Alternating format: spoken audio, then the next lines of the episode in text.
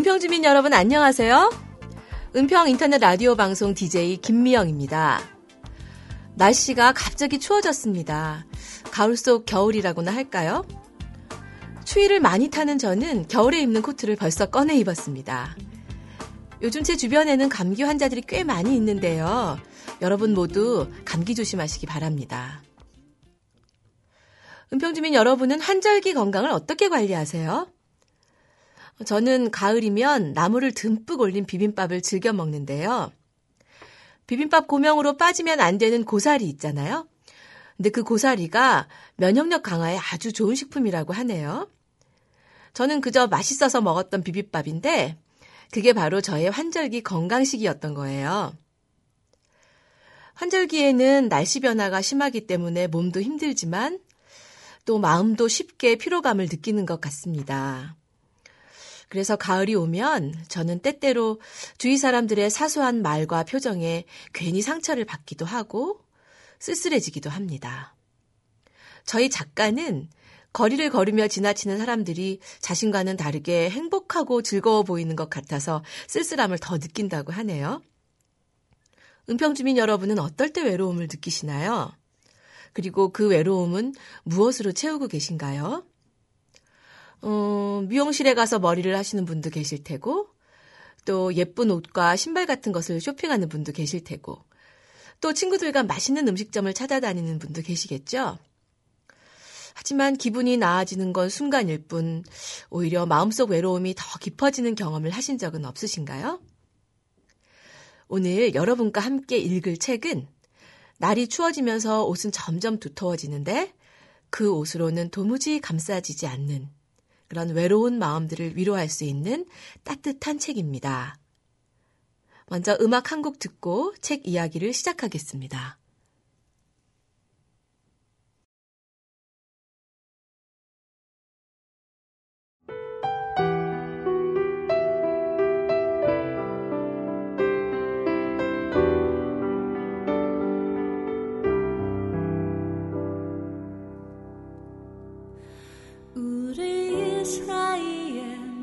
낮은 땀이 있어. 내가 하는 말이 당신에게 가닿지 않아요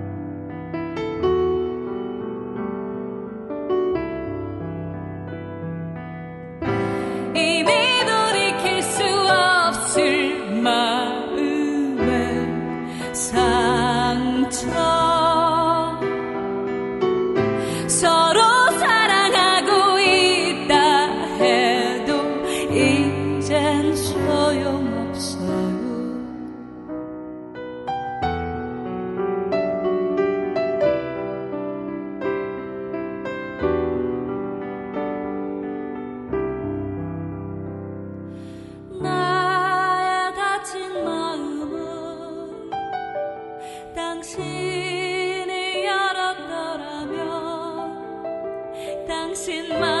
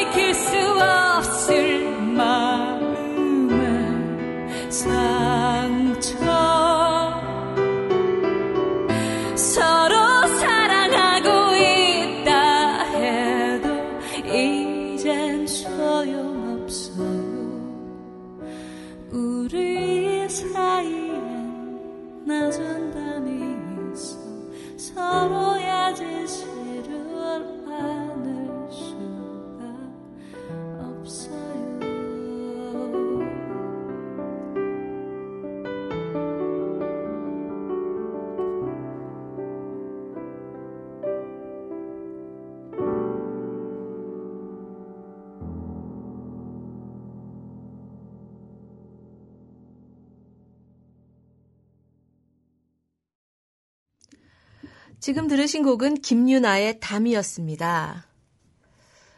은평주민 여러분은 혹시 자신의 가족이나 친구 혹은 연인이 옆에 있는데도 나 혼자 멀리 떨어져 있는 것 같은 거리감을 느껴보신 적이 있으세요? 그런 느낌이 들 때 우리는 상대에게서 이해와 관심을 충분히 받고 있지 못하다는 생각을 하곤 합니다.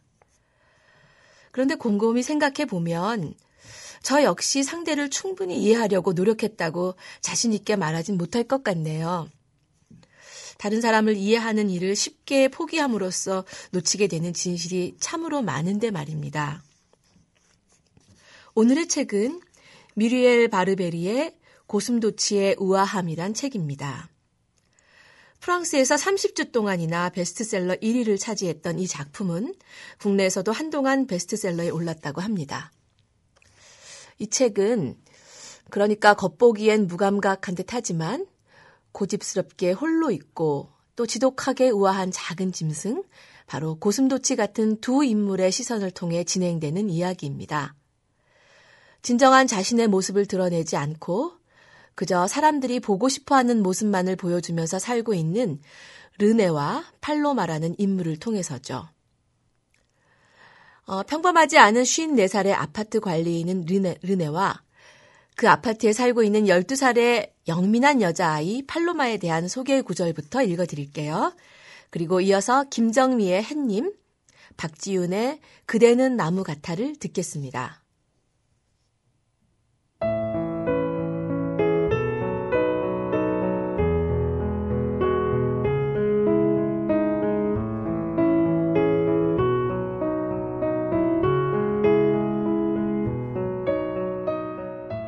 내 이름은 르네. 54살이고 고급 아파트인 그르넬가 7번지 건물의 수위 아줌마다.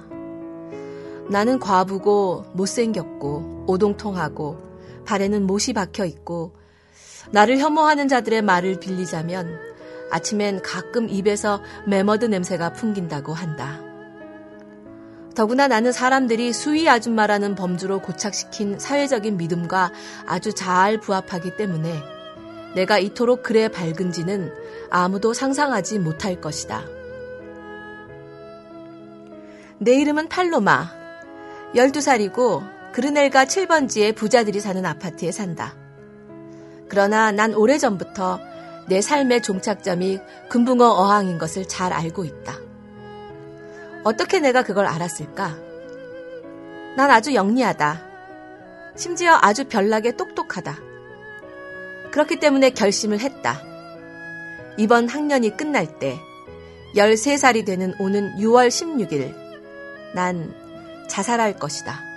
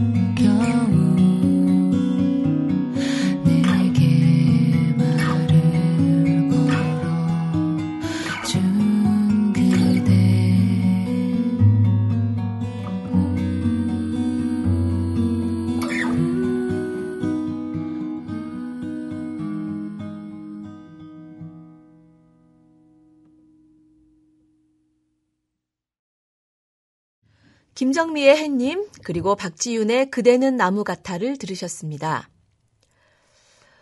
은평주민 여러분은 내가 알고 있다고 생각하는 것이 정말 제대로 알고 있는 것인지 생각해 보신 적이 있으세요?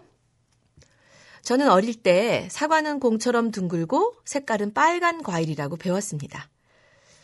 그러던 어느 날 어머니의 손을 잡고 시장에 갔는데요. 과일 가게에서 본 것은 제가 배워서 알던 그 사과가 아니었어요. 공처럼 둥그렇지도 않고 또 색깔은 녹색이. 태어나서 처음 보는 열매였죠. 저는 솟구치는 호기심에 엄마 저건 뭐야? 하고 물어보았고 엄마는 그런 제게 응 저건 사과야 하고 대답해 주셨어요. 제가 알던 사과와는 다른 그런 사과의 모습에 저는 녹색의 사과는 아픈 사과라고 생각했었고 그것을 직접 먹어보기 전까지는 한동안 그것을 사과이면서 사과와는 다른 이상한 사과라는 생각을 하고 있었습니다. 혹시 지금 우리가 알고 있는 것은 직접 보고 듣고 느끼는 그러니까 주의 깊게 관찰한 후에 남겨진 인상이 아니라 그저 누군가로부터 전해 들었거나 혹은 과거에 생각하고 느꼈던 것을 근거로 불확실한 판단을 내린 건 아닐까요? 청취자 여러분, 여러분의 휴대전화기에 저장된 수많은 이름들 중에 가까운 사람들의 이름을 한번 보세요. 혹시 어머니의 이름이 어떻게 저장되어 있나요? 엄마? 어머니? 어, 내가 가장 사랑하는 사람? 뭐 여러 가지 이름으로 저장되어 있을 겁니다. 한참 반항기에 있는 청소년들은 받지 마로 저장되어 있다고 하더군요.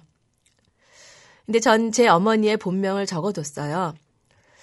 제가 알고 있는 건 나를 사랑하는 엄마의 모습일 뿐, 엄마이기 이전에 한 여자로서 누군가의 기억에 남겨진 한 이름을 가진 사람의 모습은 제대로 알고 있지 못했다는 걸 어느 순간 느끼면서 자식인 저부터 나의 엄마의 이름을 더 잘 기억해야겠다는 생각이 들었거든요. 어, 고슴도치의 아름다움이라는 이 책을 읽다 보면 자신이 익숙하게 알고 있던 것들에서 놓쳤던 그런 아름다운 것들을 느끼게 되고요. 그리고 그것들의 이름을 다시 불러볼 수 있게 됩니다. 음악 한 곡 듣고 다시 책에 대한 이야기 나눠보겠습니다.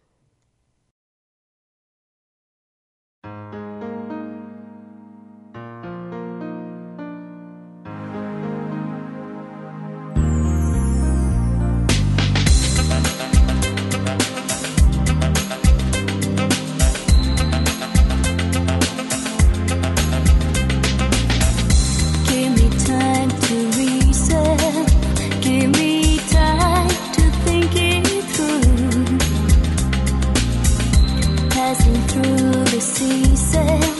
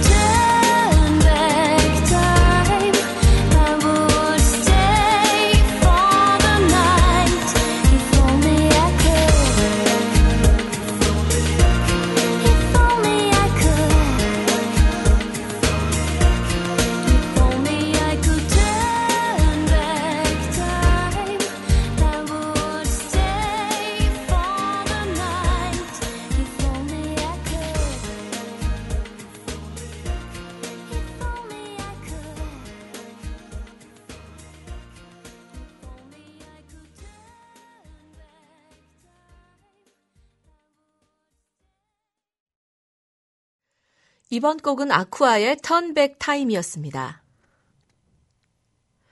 변화라고는 없을 것 같던 그르넬과 7번지의 고급 아파트에도 변화가 찾아옵니다. 가난한 자에겐 일말의 관심도 없던 미식가 아르탱스가 병으로 죽고 일본인 가쿠로 오즈가 새 아파트의 주인이 되면서입니다.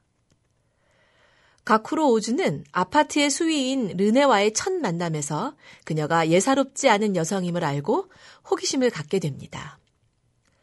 그가 무심코 인용한 톨스토이의 안나 까레리나의 한 구절을 그녀가 이해하는 눈빛을 보였거든요. 물론 르네는 이해하는 눈빛을 보였다는 것에 놀라서 얼른 그 눈빛을 거두었지만 말입니다. 사실 르네는 엄청난 양의 독서를 했고 독서 수준 또한 아주 높았습니다. 아주 어려운 철학책도 거뜬히 읽을 정도로 말이죠. 뿐만 아니라 영화와 클래식 음악, 그림에도 조예가 깊었죠. 자기가 관리하는 아파트에 살고 있는 상류층 사람들 중 어느 누구도 르네의 지적인 그리고 문화적인 수준을 따라올 사람은 없었습니다. 그런데도 그들은 자신의 편견대로 르네를 대했고 르네는 기꺼이 그 편견에 맞는 모습을 그들에게 보여주었습니다. 자신의 본 모습을 철저히 감추고 말이죠. 한편 우리의 영민한 여자아이 팔로마는 동양 문화, 그 중에서도 일본 문화에 아주 심취해 있었어요. 팔로마는 새로 이사온 이웃의 이름이 자신이 좋아하는 영화 감독 오주 야스지로의 이름과 같다는 사실에 호의를 품으며 다가갑니다. 서로 가까워진 오주와 팔로마는 아파트 수위인 르네가 평범하지 않다는 것에 의견을 같이 하면서 그녀의 감추어진 모습을 보기 위해 온 관심을 집중합니다. 그르넬과 7번지 고급 아파트의 입주민들이 자신의 수위에게 결코 보여주지 않을 관심을 말이죠. 르네는 오주와 팔로마의 거듭된 방문에 평생 자신의 본 모습을 가리기 위해 살아온 시간이 허물어짐을 느끼면서 불안해하지만 결국 그녀는 그들의 진심에 마음을 열게 됩니다. 그럼 책 속 르네의 이야기를 들어보실까요?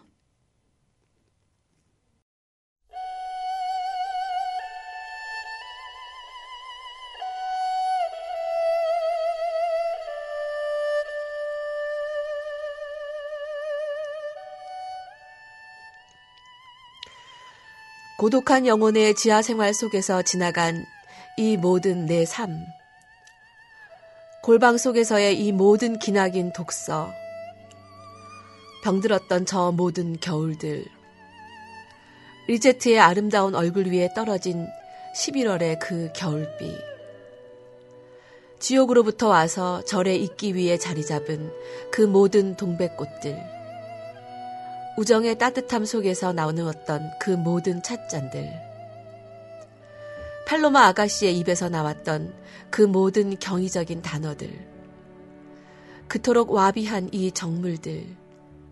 그들의 독특한 반영을 빗속에 던져주었던 저 영원한 본질들. 그리고 또한 기쁨의 놀람 속에서 찾아왔던 그 여름비. 마음의 선율을 춤추게 했던 눈송이들.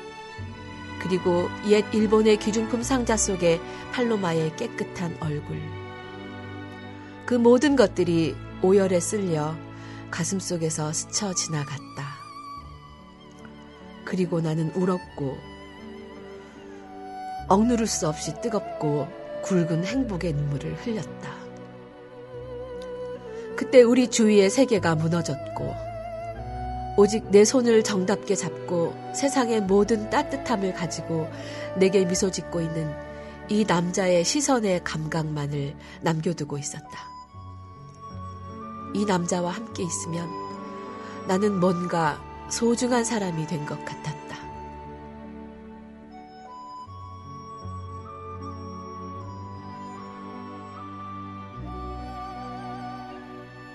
음악 한 곡 듣고 올게요. 지아펑팡의 라이트 댄스입니다.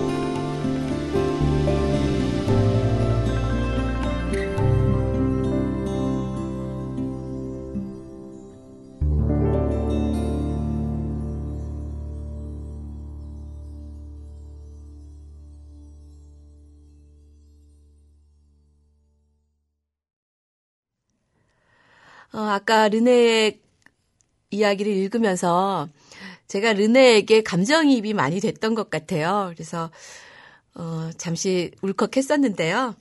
그래서 목소리가 좀 쓸쓸했죠. 어, 저 이 책 이야기를 하면서 오랜만에 어루 어, 연주 음악을 찾아 들었는데요. 어루 소리를 듣다 보면 대나무가 바람에 흔들리는 모습이 떠오릅니다. 가냘프지만 기품 있고 또 애절한 사람의 목소리 같기도 하고요. 고슴도치의 아름다움에는 주인공은 아니지만 아주 비중 있는 인물인 장 아르탱스가 나옵니다. 그는 미식가 아르탱스의 아들이었는데요. 마약으로 인해서 그의 삶은 바닥까지 무너져 내립니다. 아버지마저 돌아가시면서 그 아파트에서 아주 사라졌던 그는 어느 날 완전히 회복된 모습으로 르네를 만나러 옵니다. 르네와 장이 만나는 감동적인 장면을 읽어드릴게요.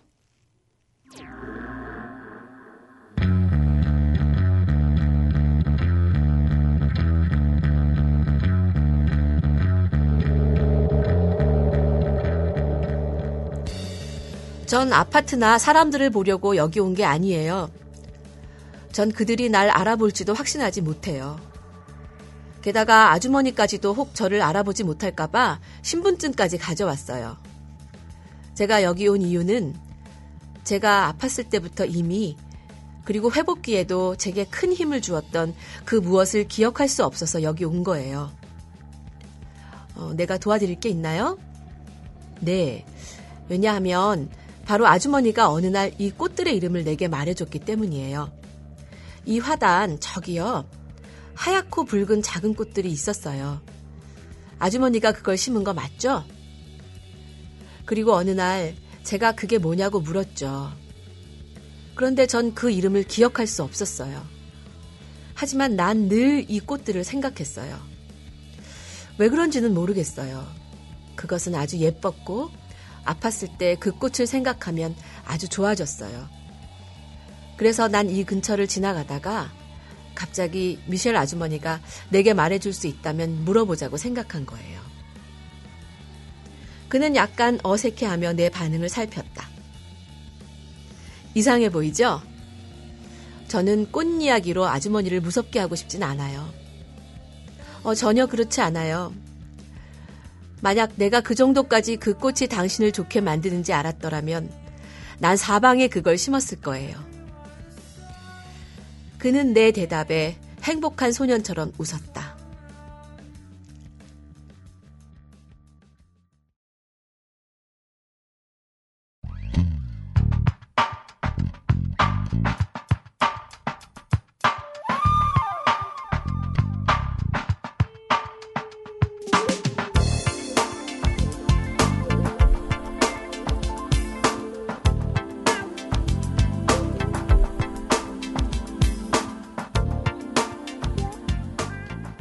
청취자 여러분은 삶에 지치고 힘들 때 어떤 사람을 떠올리시나요?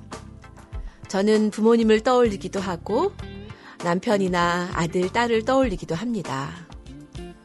우리 부모님도 저를 생각하면서 힘을 내신 적이 있을 테고 제 아이들도 저를 생각하며 기운을 차린 적이 있겠죠. 내가 누군가를 알고 보며 기억하듯 그 누군가도 나를 기억하며 생각한다는 것을 아는 것만큼 삶에 큰 의미는 없다는 생각이 드네요. 가족에게 이해받지 못하고 위로받지 못한 영민한 여자아이 팔로마는 오주 아저씨와 르네 아줌마와의 우정을 통해서 삶의 의미를 찾아나가기 시작합니다. 그리고 마침내 르네에게 나는 자살하지 않을 것이고 아무것도 불태우지 않을 것이라고 이야기합니다.